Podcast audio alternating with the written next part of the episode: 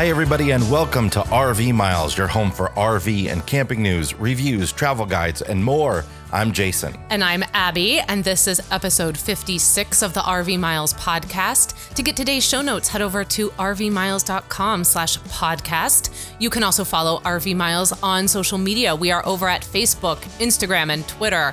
And Jason and I, along with Jack, Ethan, and Henry, are over at ourwanderingfamily.com. And you can also find us on Facebook, Instagram, Twitter, Pinterest, and YouTube. Today's show is our big safety episode. We're going to cover a whole lot of tips and tricks for keeping safe on the road, camping, wherever you are.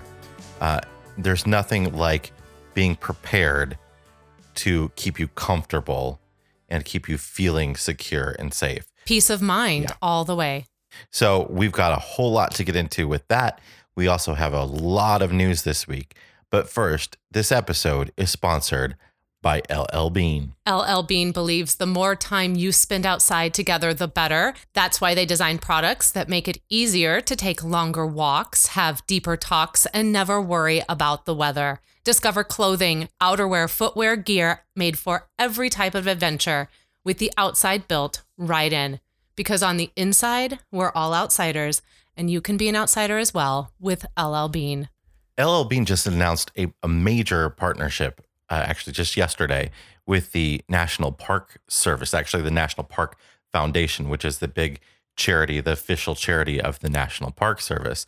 They're giving $3 million and are, are partnering uh, with the the Find Your Park initiative, and uh, you can go on LL Bean and get Find Your Park gear like the the tote bags and the T-shirts. You can be Find Your Parked out with LL Bean.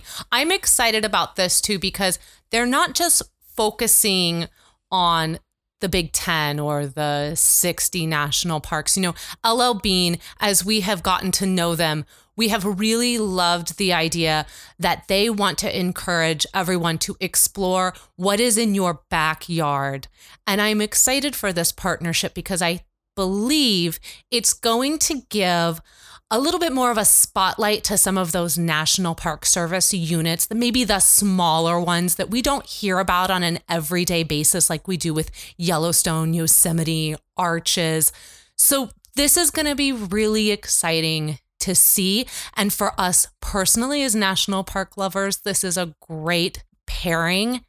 And also for us with the National Parks podcast, we just couldn't be happier to be working with the people over at LL Bean. Yeah, and we we like to highlight a lot of the smaller parks on our show on we the do National love Park a good underdog podcast as well. And this week is no exception. This week's National Park podcast is about Hot Springs National Park. Uh, which is one of the, it was the first Park Service unit we went to when we went full after we went went full time in, in the RV, and it's one people forget about a lot because it is fairly small, but it's such a cool place, and it's not what a lot of people expect. It's not like swimming in outdoor hot springs. It's mostly history, cool architecture. There are some trails and and uh, scenic drives and and mountains and things like that, but it's really about the history of yeah. the hot springs. Bathhouse Row is such a cool place. I have been repeatedly recently saying to you, I'm ready to return. I would really like to go back to that area. I don't know if it's because it was the first park we went to. It was the park that kind of kicked off our first big family road trip as a full time traveling family. It was also really the first time the kids had gotten their junior ranger badges. It just it, it holds a lot for our family.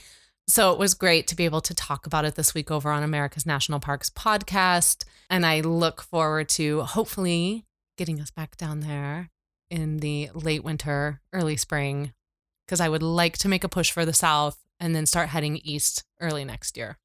So make sure to check that out wherever you listen to podcasts which is probably where you're listening to this podcast yeah. right now. yeah. If you're listening to a podcast, you probably have access to other podcasts. It's a wild theory. So, an, uh, another sort of national park related piece of news. this is such a great. This is one of the times where I think to myself, Maybe I should start checking out that Reddit a little bit more. So if you're not familiar with the Reddit site, Reddit is a, is a sort of social media site where people have discussions of, of different topics and there are different sections on the site for different topics. And the section for the Washington Nationals baseball team, the team has not been doing so hot this year. And uh, on the heels of a walk-off loss the fans uh, on the Washington Nationals Reddit thread started to decide that they were going to talk about something other than the Washington Nationals. So they they turned it into a thread about tips and tricks for visiting the national parks. And, and then they then they petitioned Reddit to actually change the the uh, page to be about national parks to be national parks focused. It's so fantastic the way it happened. It was so organic. Someone was just like, "Can we just take a few days and not talk about baseball? We can't talk about these guys right now." And then all of a sudden, it was like, "I'm thinking about going camping. Does anyone have some suggestions?" And they were just off to the races. So much so that they made it into a Washington Post article. Yeah, there's a new banner photo up there and everything. It's pretty pretty funny. Um, okay, and then next in the news, let's just stick with the national park theme for a minute here.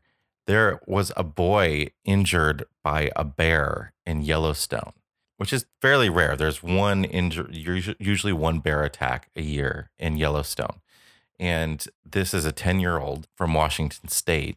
And the family sort of they encountered a bear uh, up the Divide Trail southeast of Old Faithful the son saw the bear and he ran away when it charged at him, which is not what you're supposed to do. But but he's ten. Yeah, but he's ten. You know, right?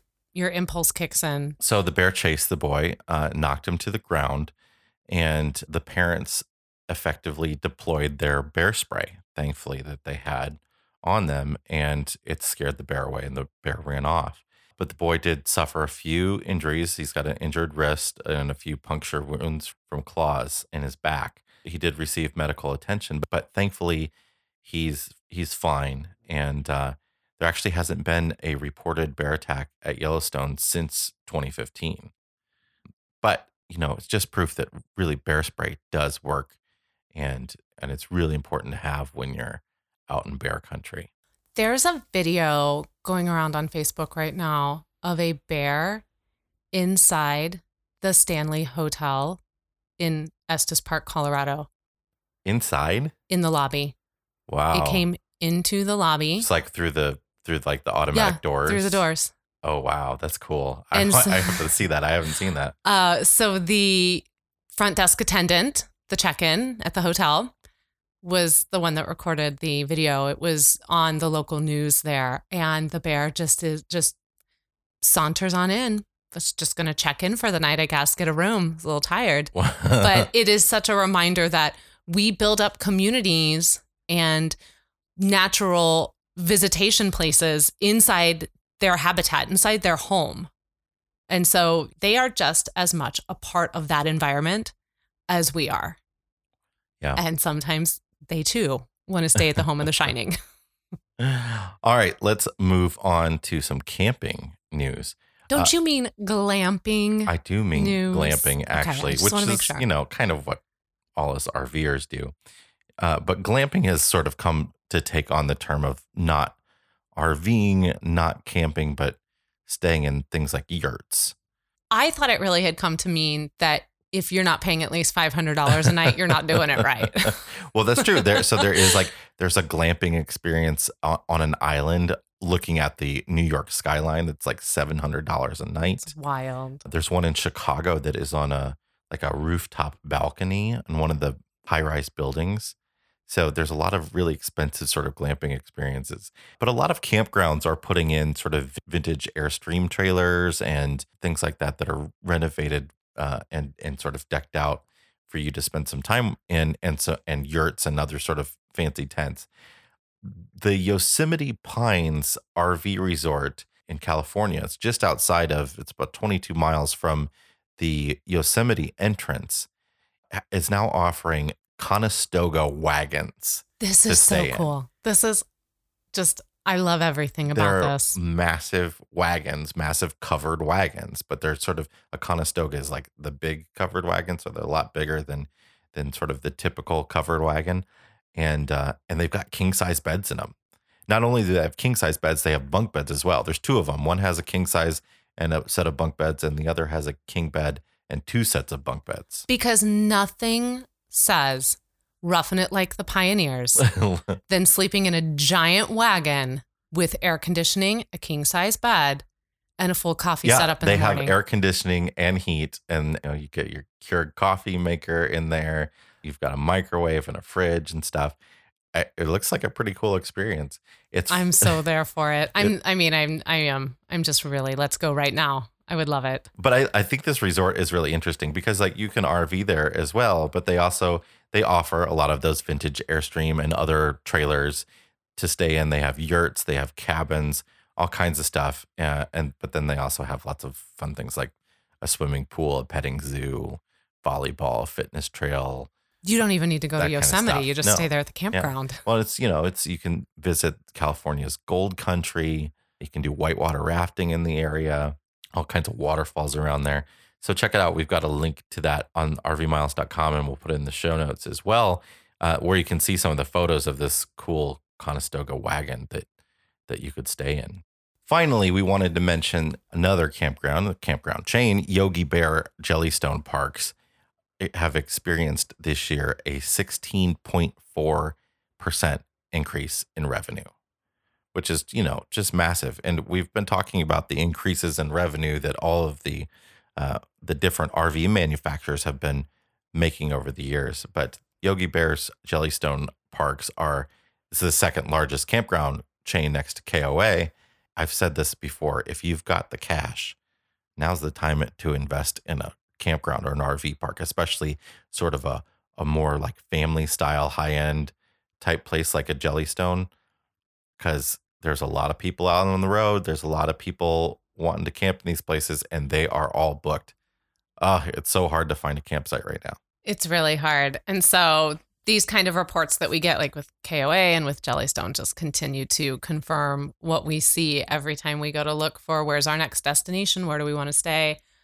Everything is booked. So, you know, and hey, I guess in a way that's on us because we're not booking six, seven, eight months out. But Yeah. honestly, I also don't want to book six, seven, eight months out because we do travel full time and we don't particularly care to lock ourselves down into a destination eight months out. You just never know where you never know where the bus is going to take you. You know what I'm saying? All right, that's the news for this week. Before we head into our break, it is time for my gear tip of the week. We've been rotating between app tips and gear tips. And my gear tip this week, you know, there there is always this problem of trying to figure out what to do in a campground with your grease when you're cooking, your cooking grease, the leftovers. And a lot of people just throw it in the campfire, uh, which is I guess okay if you've got a campfire go- going. I'm not a fan of throwing it in the campfire ring when you don't have a fire because that's gross. A and B, you're just attracting animals and flies and things like that. So, uh, and then you, don't want to put it in your RV plumbing because it obviously can clog up uh, your plumbing, and nobody wants to deal with that. So, there's always a question of what to do. And some people put them in glass jars, but glass jars can break on the road this is a cool little device from Camco, which is a company that makes all kinds of like little RV and camping gadgets. And, and it's a, a grease storage container. Really, what it is, it's just a, it's like a tiny little trash can. It's like the size of two fists, a little trash can, and you it comes with these foil bags. And you could just use the foil bags and not have the little mini trash can. And they're those kind of foil bags that have the twist tie built right in, like a like a coffee bag. You know, when you buy coffee and it's got that little twist tie on the top Mhm, that I'm you can familiar. seal it off with. You're you're very familiar. I'm I'm, familiar with talking to the audience there who may not be familiar there. Okay, I'm just But letting you. You're I'm like an familiar with. expert in that, I know. Yeah. When you don't go to Starbucks. Yeah. So like every other day. So what you can do is then pour your grease in these foil bags and then you can seal them up tight and just throw them in the trash. Or you can put them in the fridge uh, to let them harden and you can add more to them. And once they're sort of full, you can throw them into the trash later on. I think they're really cool and they're really pretty cheap. So I'll link to those on Amazon in the show notes. Thanks for that gear tip of the week, Jason. You're welcome for that gear tip of the week, Abigail. Let's take a break. Let's, we'll be right you know, back. when my full name gets broken out, my full first name, it's time to take a break. Let's take a break. And when we come back, we will have the answer to last week's brain teaser.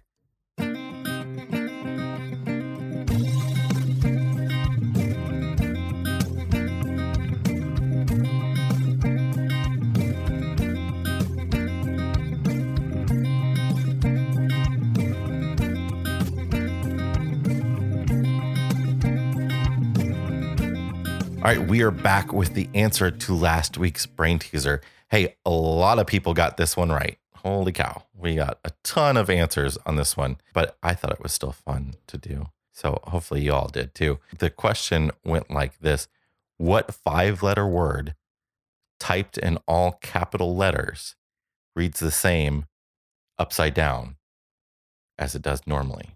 And the answer is the word swims because all of those letters, when you flipped upside down, either read the same, an S reads the same, or the W and the M, they flip. So the W becomes an M and the M becomes a W. An And I is just solid right there in the the, middle. So that was pretty cool. I thought the winner this week is Tom Benden from Florida.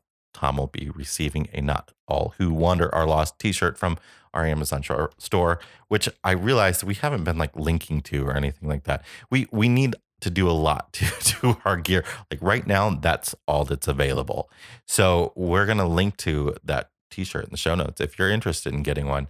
Um, but we had somebody mention in the RV Miles group Which, if, If you're not a you're- part of, you you, should come join involved in. us. that they're interested in in sort of supporting us and they were wanting to buy stuff. So uh, one tip I want to let you know, and we'll link to this in the show notes as well, is that if you go through one of our Amazon links and buy anything off of Amazon, doesn't matter if it's anything we we recommend or anything like that, we get a little bit of a kickback and it doesn't cost you anymore. Uh, if you're interested in supporting us that way, we'd we'd love the support. We'll share our Amazon affiliate link in in the show notes. So let's get into our safety discussion, our safety tips, help keep you safe and comfortable. But before we do, this segment is sponsored by Boondockers Welcome. Built by RVers for RVers, Boondockers Welcome offers a unique and inspiring way to travel, connecting you, the RVer, with welcoming local hosts that have overnight parking to spare.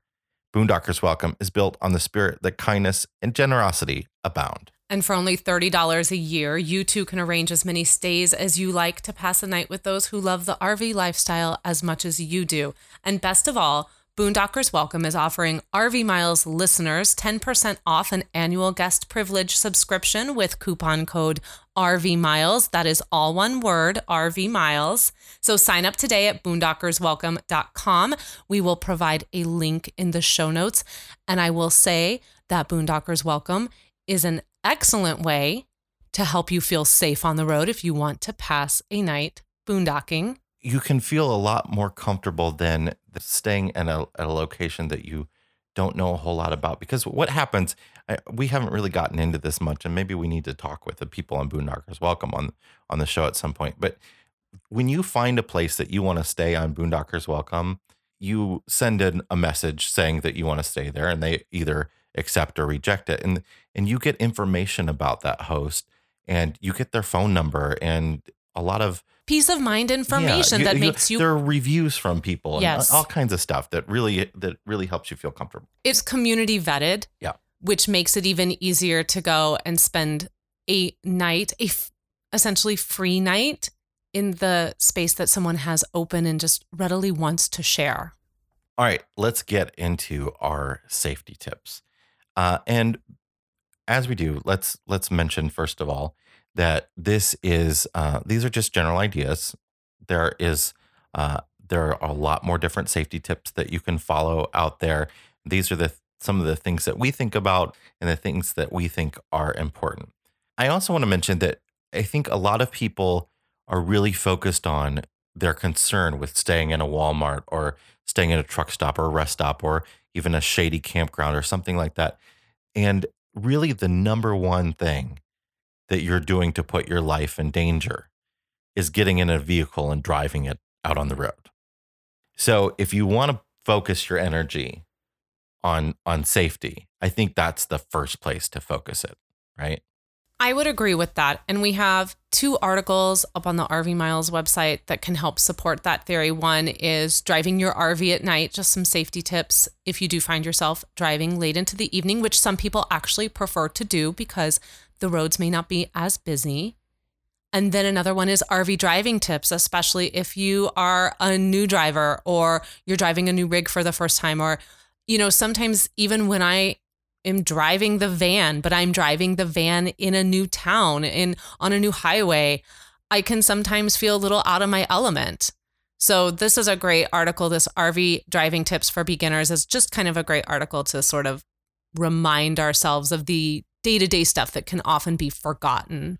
Yeah, and we talked. We had an episode on each of those topics, both the RV driving tips and the driving at night. Uh, so you can either check out the articles or you can also listen to the episodes that we did on those topics. But I think uh, I think they'll really help you out. And we're not going to go into sort of driving tips on this episode, but we do want to talk about knowing your route ahead of time, especially in case your GPS fails, because that happens. Uh, and sometimes your GPS is just loopy and doesn't know what it's doing. We've had that totally a lot, confused. Yeah. especially in major urban cities as their highway systems begin to shift and change and expand. Our GPS gets so confused and thinks we've gotten off exits sometimes or that we're still on the highway and we're screaming at it to tell us do we turn left or right and it's being proceed to the route proceed to the route and we're like we're on the route when you're driving sort of a big rig RV, I think it's important to not just punch in the direction or punch in the destination and follow the directions on the GPS. It's important to sort of plan your route with your GPS unit. And especially if you're using a smartphone GPS, which isn't uh, isn't necessarily going to work when you don't have signal. It still works with satellite GPS, but if it can't download the maps, it's not going to work whereas your standalone GPS has already downloaded all the map information and is always is always going to work as long as it can get a satellite signal. So you want to make sure you have uh, you have a map as a backup. And we travel around with an atlas, but you can also anytime you enter a state, you pull over to that first rest area, and you're going to be able to grab a free map, and uh, and it's going to be a lot more detailed than than the big U.S. travel atlases. We also want you to think about making sure you plan your route with some diligence when you're traveling through a big city because sometimes the GPSs can send you through places that you might not feel as safe driving through. Not that it's that dangerous in in most cities to to drive a vehicle most places, but you know there there are some areas that you'll get into that you don't you won't feel comfortable pulling over at a gas station for instance. So I think it's important to really look at at that and and and figure out you know like when we went to New Orleans we we sort of looked at okay what are the safe neighborhoods? What are the safe areas? Is this GPS route taking us through those areas or is it taking us through some of the areas that we might not feel as comfortable in And I think that's really subjective too. Everyone's level of safety is very different.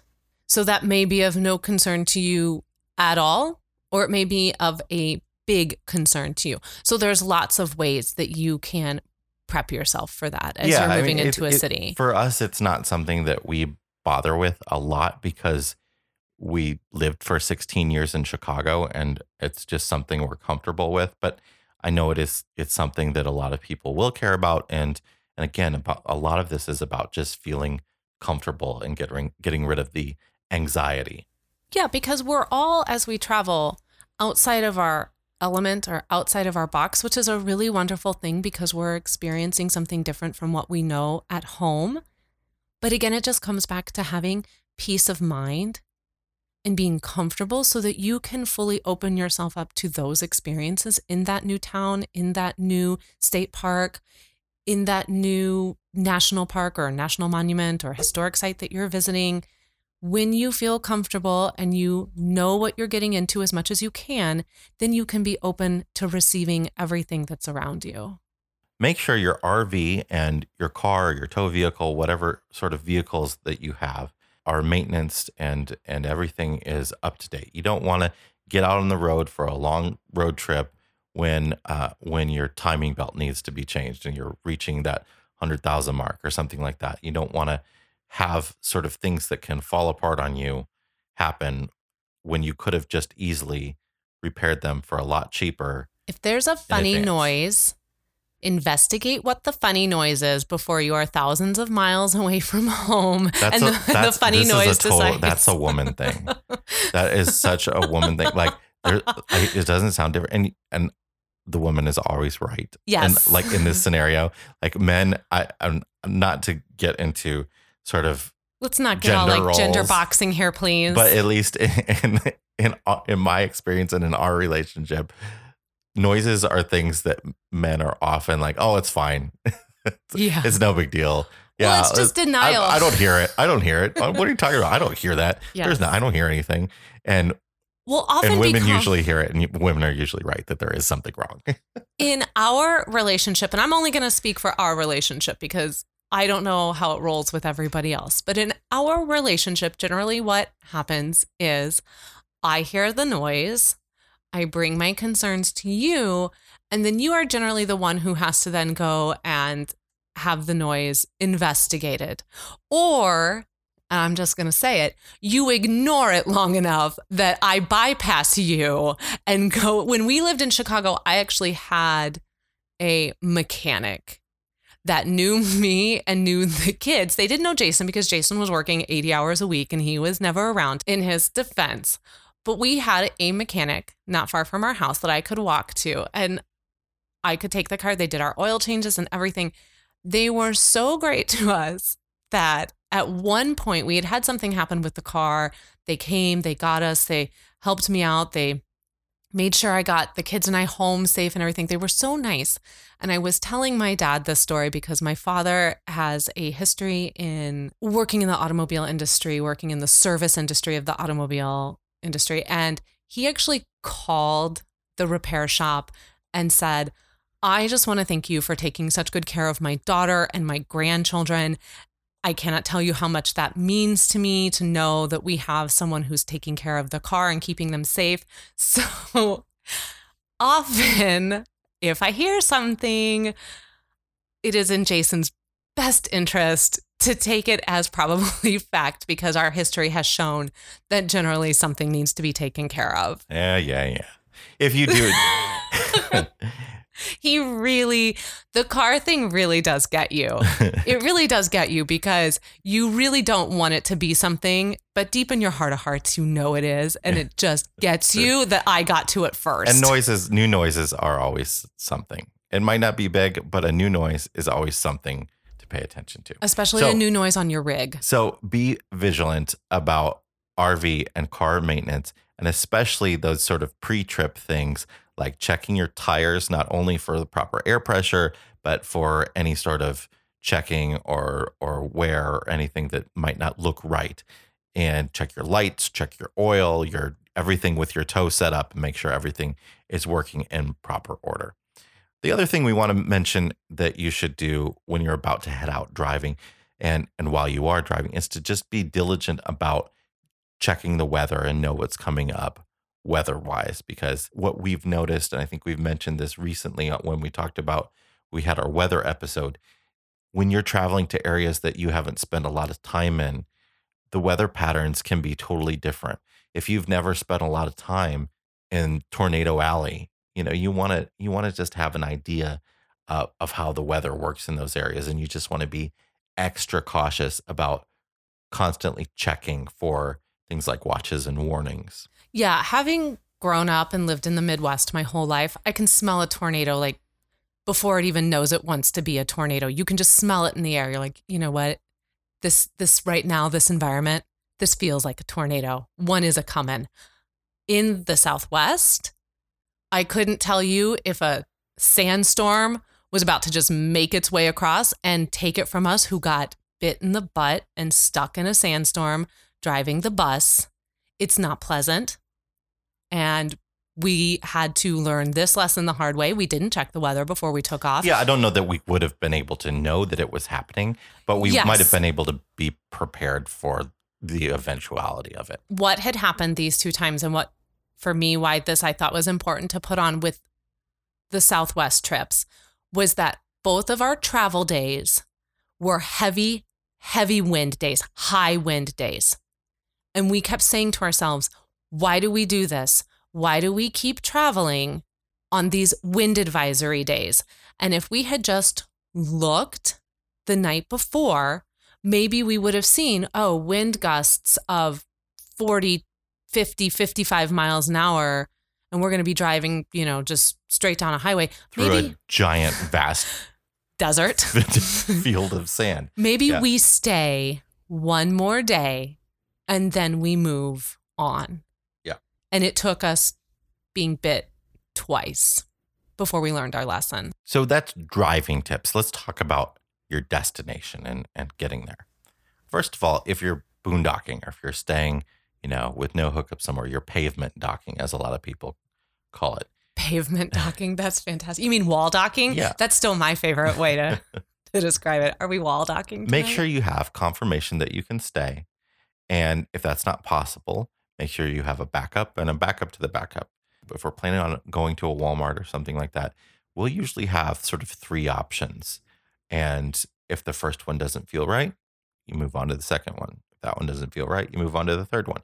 And if that doesn't feel right, maybe we've got a camp a paid campground in mind that we or a stay at. hotel. Yeah. You know what? If it's just not feeling good anywhere, you just you go get a hotel. Uh, you know, I, I have I have talked to people who have gone to hotels and just paid the hotel to stay in their parking lot, yeah, you could do that too for which sure. is always an option. You know, you go and say, "Can I have a room? I'm not going to use it, but I just want to be able to stay here."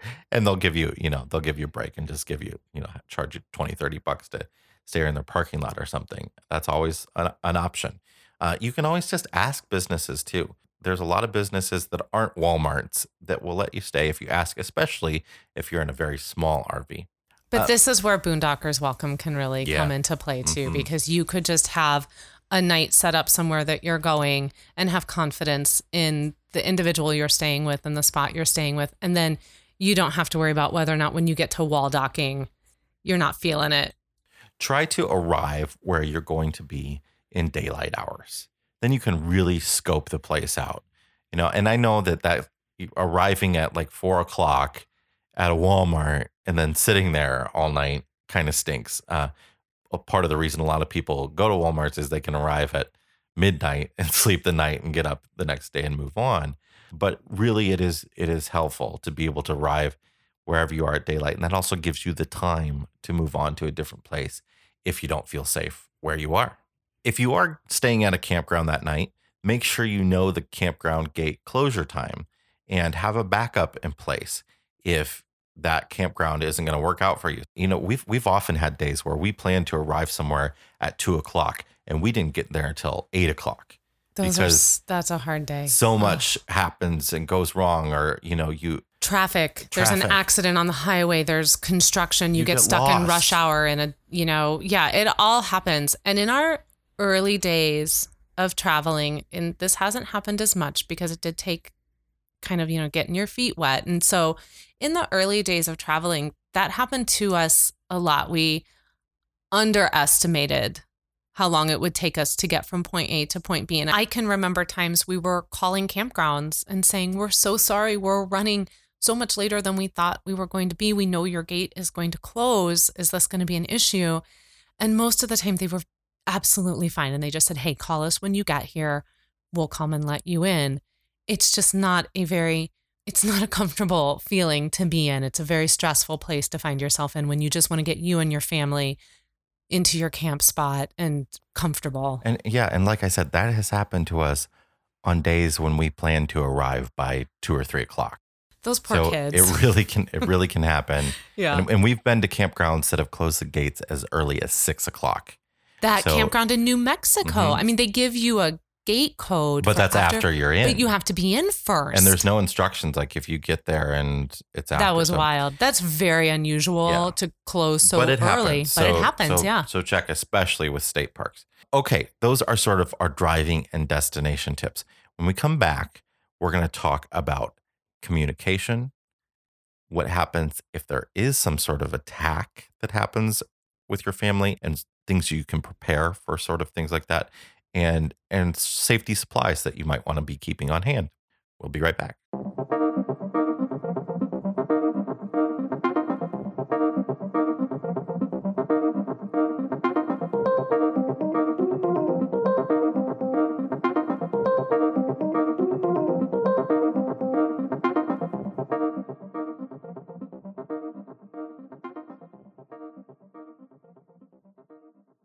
All right, we're back.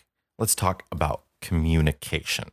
I think this is really one of the most important things, and it's something that we need to get better at. Do you think communication is important, Jason? Do you think communication between people is important? It's not what I'm talking about. Do you want to unpack this right here? Because we can get. I'm just teasing. We're mainly talking here about giving your information, where you're going to be, your itinerary to a friend or a family member. And that can be a lot of work. But what Especially if you're full time traveling, Yeah. or if you're like us, who makes their decisions 24 hours before they're supposed to leave somewhere where they're going.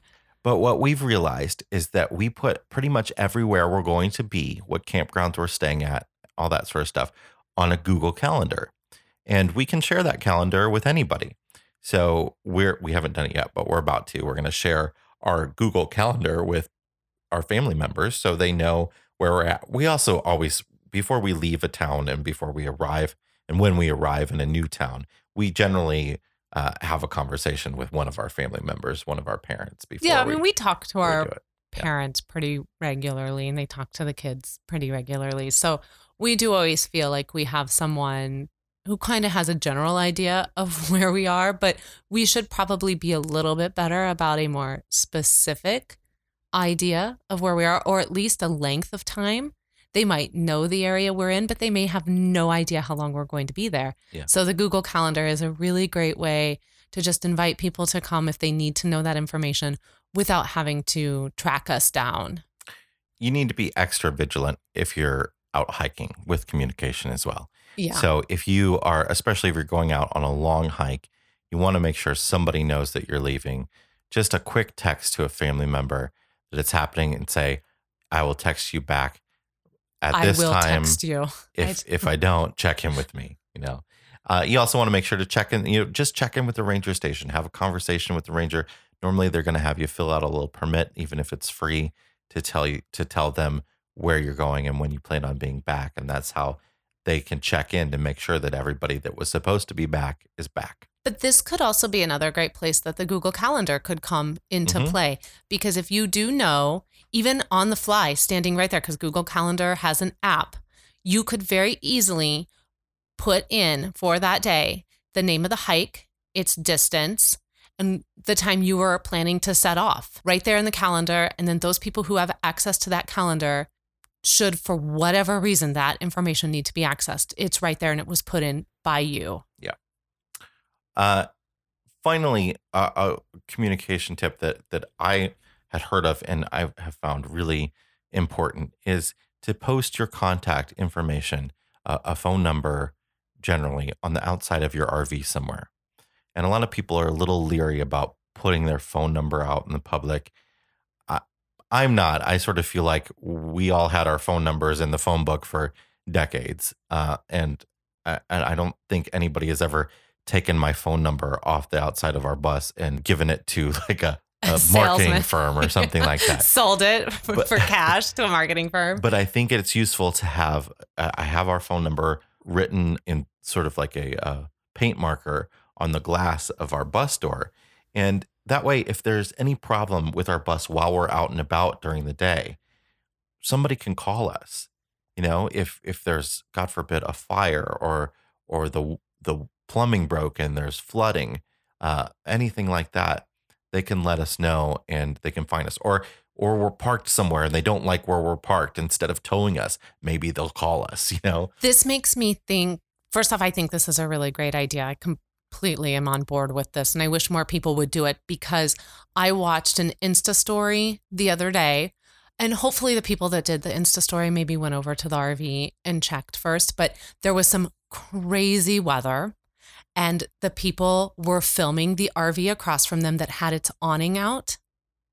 And the Insta story was like, wait for it. And sure enough, the awning got ripped from the RV and was just flapping around all over the place. And this is a spot where I think, you know what? Yes, I know it was like a torrential downpour, but I still would have run over before I started my Insta story. I would have maybe run over to the RV, checked to see if there was a phone number posted somewhere so that I could call them and say, hey, it's crazy raining here and your awning is about to just come flying off your RV. Are you in a position where you can come back? This is also good for if you have pets in your RV. And a lot of times people will break open cars because there's a dog in, a car, and, and rightly so. Uh, but a lot of times people leave their pets in an RV and they're in their air conditioned and, and it's, it's nice and comfortable in there. Uh, but others might not know that. And people have broken into RVs before and, and let pets out. If you have your phone number posted there or even a note saying, our pets are in here, they're comfortable, the air conditioning is on. Uh, but having your phone number, they'll maybe call you first instead of breaking your window before they hassle off that door. Get in there and save the pets. Okay, let's uh, let's talk about um, some more serious stuff. Uh, attacks from animals or people, uh, and and animals are are really something that uh, that I think we're more cautious about than than people. Although, of course, you have to be cautious about people that might harm you as well. But when you're out in the wilderness and places like that, it's really important to be careful around animals. You are in someone else's home, as we mention all the time. Yeah, they had said in that Yellowstone article about the this poor little boy that was injured by the bear that all of Yellowstone, not just little pockets of Yellowstone, all of Yellowstone is bear country. Right next up to Old Faithful, up to the visitor center, everywhere is bear country. So, in a park like that, in a space like that, it's not just I'm going out on this hike, I need to be aware. No, I've entered this park. I need to be completely aware the entire time I'm here. Yeah, definitely. Um, and and there are different ways that you can protect yourself, but the number one thing you can do is, is be aware. That also falls in line with things like, you know, if you're walking home alone at night, you're walking back to your RV alone at night, there are things that you're going to want to do that make you feel safer that don't actually make you feel safer. So, for instance, getting out on your phone and having a conversation. We've all heard of somebody doing that or had somebody do that I'm with us. I'm calling you because I'm walking yeah, home. I'm walking home. I just want to be on the phone with somebody in case something happens. Well, they always say that that's actually one of the most dangerous things that you can do because an attacker sees you as somebody who is distracted. As, because you are. Because you are. You're not you're not aware of your surroundings. You're also not in a position with a phone in your hand to be able to quickly defend yourself yeah. and react should you need to be. If this isn't on the list, but I'm going to throw it out there because we're talking about walking from point A to point B at night. If anywhere when I am by myself and I am walking at night, even from Target to the car, campground, bathhouse to the RV, I carry my keys and I put one of the keys between my fingers so that the key point is sticking out and I hold it down. And this was something that I learned very young in a safety class, a, a, female safety class, that what you have then is you have your key, which is something natural you need anyway to get into your car. And if this would need to be a house key because now you know we have key fobs and it's it's not a point but you would put your house key or something between your fingers, point down. And if someone comes up and tries to attack you, you have that key that you can swing out at them. And it's not going to mortally injure them, but it's going to startle them and it's going to hurt. And it's it's something that's better than nothing yeah, sure. But it's a key and yeah. you always have your keys on yeah. you. You should always have your keys prepped to get into your car to even if you're coming back to your RV and you've locked it, you should always have your keys prepped, ready to open and get into the space you need to get into. This was something I learned very early on in my teenage years to make sure that no matter where I was going from from point A to point B, I had a way to protect myself that wasn't super obvious. So that leads right into weapons. Let's just talk about weapons and, and get this out there. Um, first of all, firearms. We're not going to get really much into firearms because, for a couple of reasons, we don't own firearms and uh, we just don't know a lot about firearms because we're not firearm owners. And that's just the choice we've made for us. And, and we respect the choices that anybody makes when it comes to that. But there, there are some things that make a firearm not the only option that you can possibly have. I think a lot of people think of, I have a firearm, I am always protected. The problem being with that when you're traveling full time or you're traveling part time or wherever you're going is that you've got to deal with all the different regulations from all the different states. You've got to deal with the fact that a lot of areas, like a lot of national parks, I think all national parks and state parks, uh, any sort of federal type parks, a lot of them you're not allowed to have firearms in, even though some people might have them in their RV. Uh, but your RV isn't the only place that you want to be protected, right? You want to be protected when you're walking around, when you're in your car, all that sort of stuff. So, firearms might be a choice that you make, but it's definitely not the be all end all. And there are other considerations that you need to think about for sure. Absolutely. And full disclosure, you know, Jason and I went back and forth a little bit on whether or not we even made this discussion a part of this podcast topic because we're not firearm owners. We have absolute respect for anyone who makes that choice, but we also knew that we wouldn't be able to give the kind of information or give the kind of weight to it that this kind of discussion needs. So we just always want to encourage anyone when we don't feel comfortable with the answer or we don't feel comfortable with our knowledge of something, we go and we try to learn as much as we can on that subject. So if this is something that you're interested in doing, then we super encourage you to seek out those who have knowledge because we do not. Yeah. And, and the same thing goes for knives. You know, knives yeah. are knives are. I can talk to you about keys. A defense weapon, uh, but there there are also legal issues surrounding knives and the length of knives in, in, in different municipalities, uh, in different public lands, and and you know you can you can get into legal trouble for carrying a knife that's too big, that sort of stuff. So, what we do want to recommend, though, whether you make those other decisions for yourselves or not, the thing we talked about earlier in the show, bear spray is is an excellent defensive weapon. First of all, it works like just like pepper spray, you know, so you can use it against a, a human attacker if if something is happening. Uh, it shoots a very long distance bear spray can be used at like 20 feet away or more. And uh, and it's great for animal attacks, not only from bears. So if you have if you've got a coyote uh, or or something like that, a, a, mountain lion, whatever it might be, attacking something you, yourself, a child, anything, your your pet in in the campground, then bear spray is is a great go-to choice to have on hand with you, and it's legal to take pretty much anywhere. So that's really all we want to talk about when it comes to weapons. But I do want to mention though, if you are being attacked, most attacks from humans are are going to be muggings. And do what you want and take your own advice. But I want to stress the thing that I've heard over and over that I think is really important is that just comply with them. There is nothing that you have on your body that is is worth your life. Give them your wallet, give them your purse. There is no all of that is replaceable. There is no reason to risk your safety by by fighting back even if you have a weapon on you. Is it worth it? Is it worth the the chance of escalation? Take your wallet, throw it. Make them run after it, you run the other direction. Take your purse, throw it. Do what you can to get out of this situation instead of escalating the situation.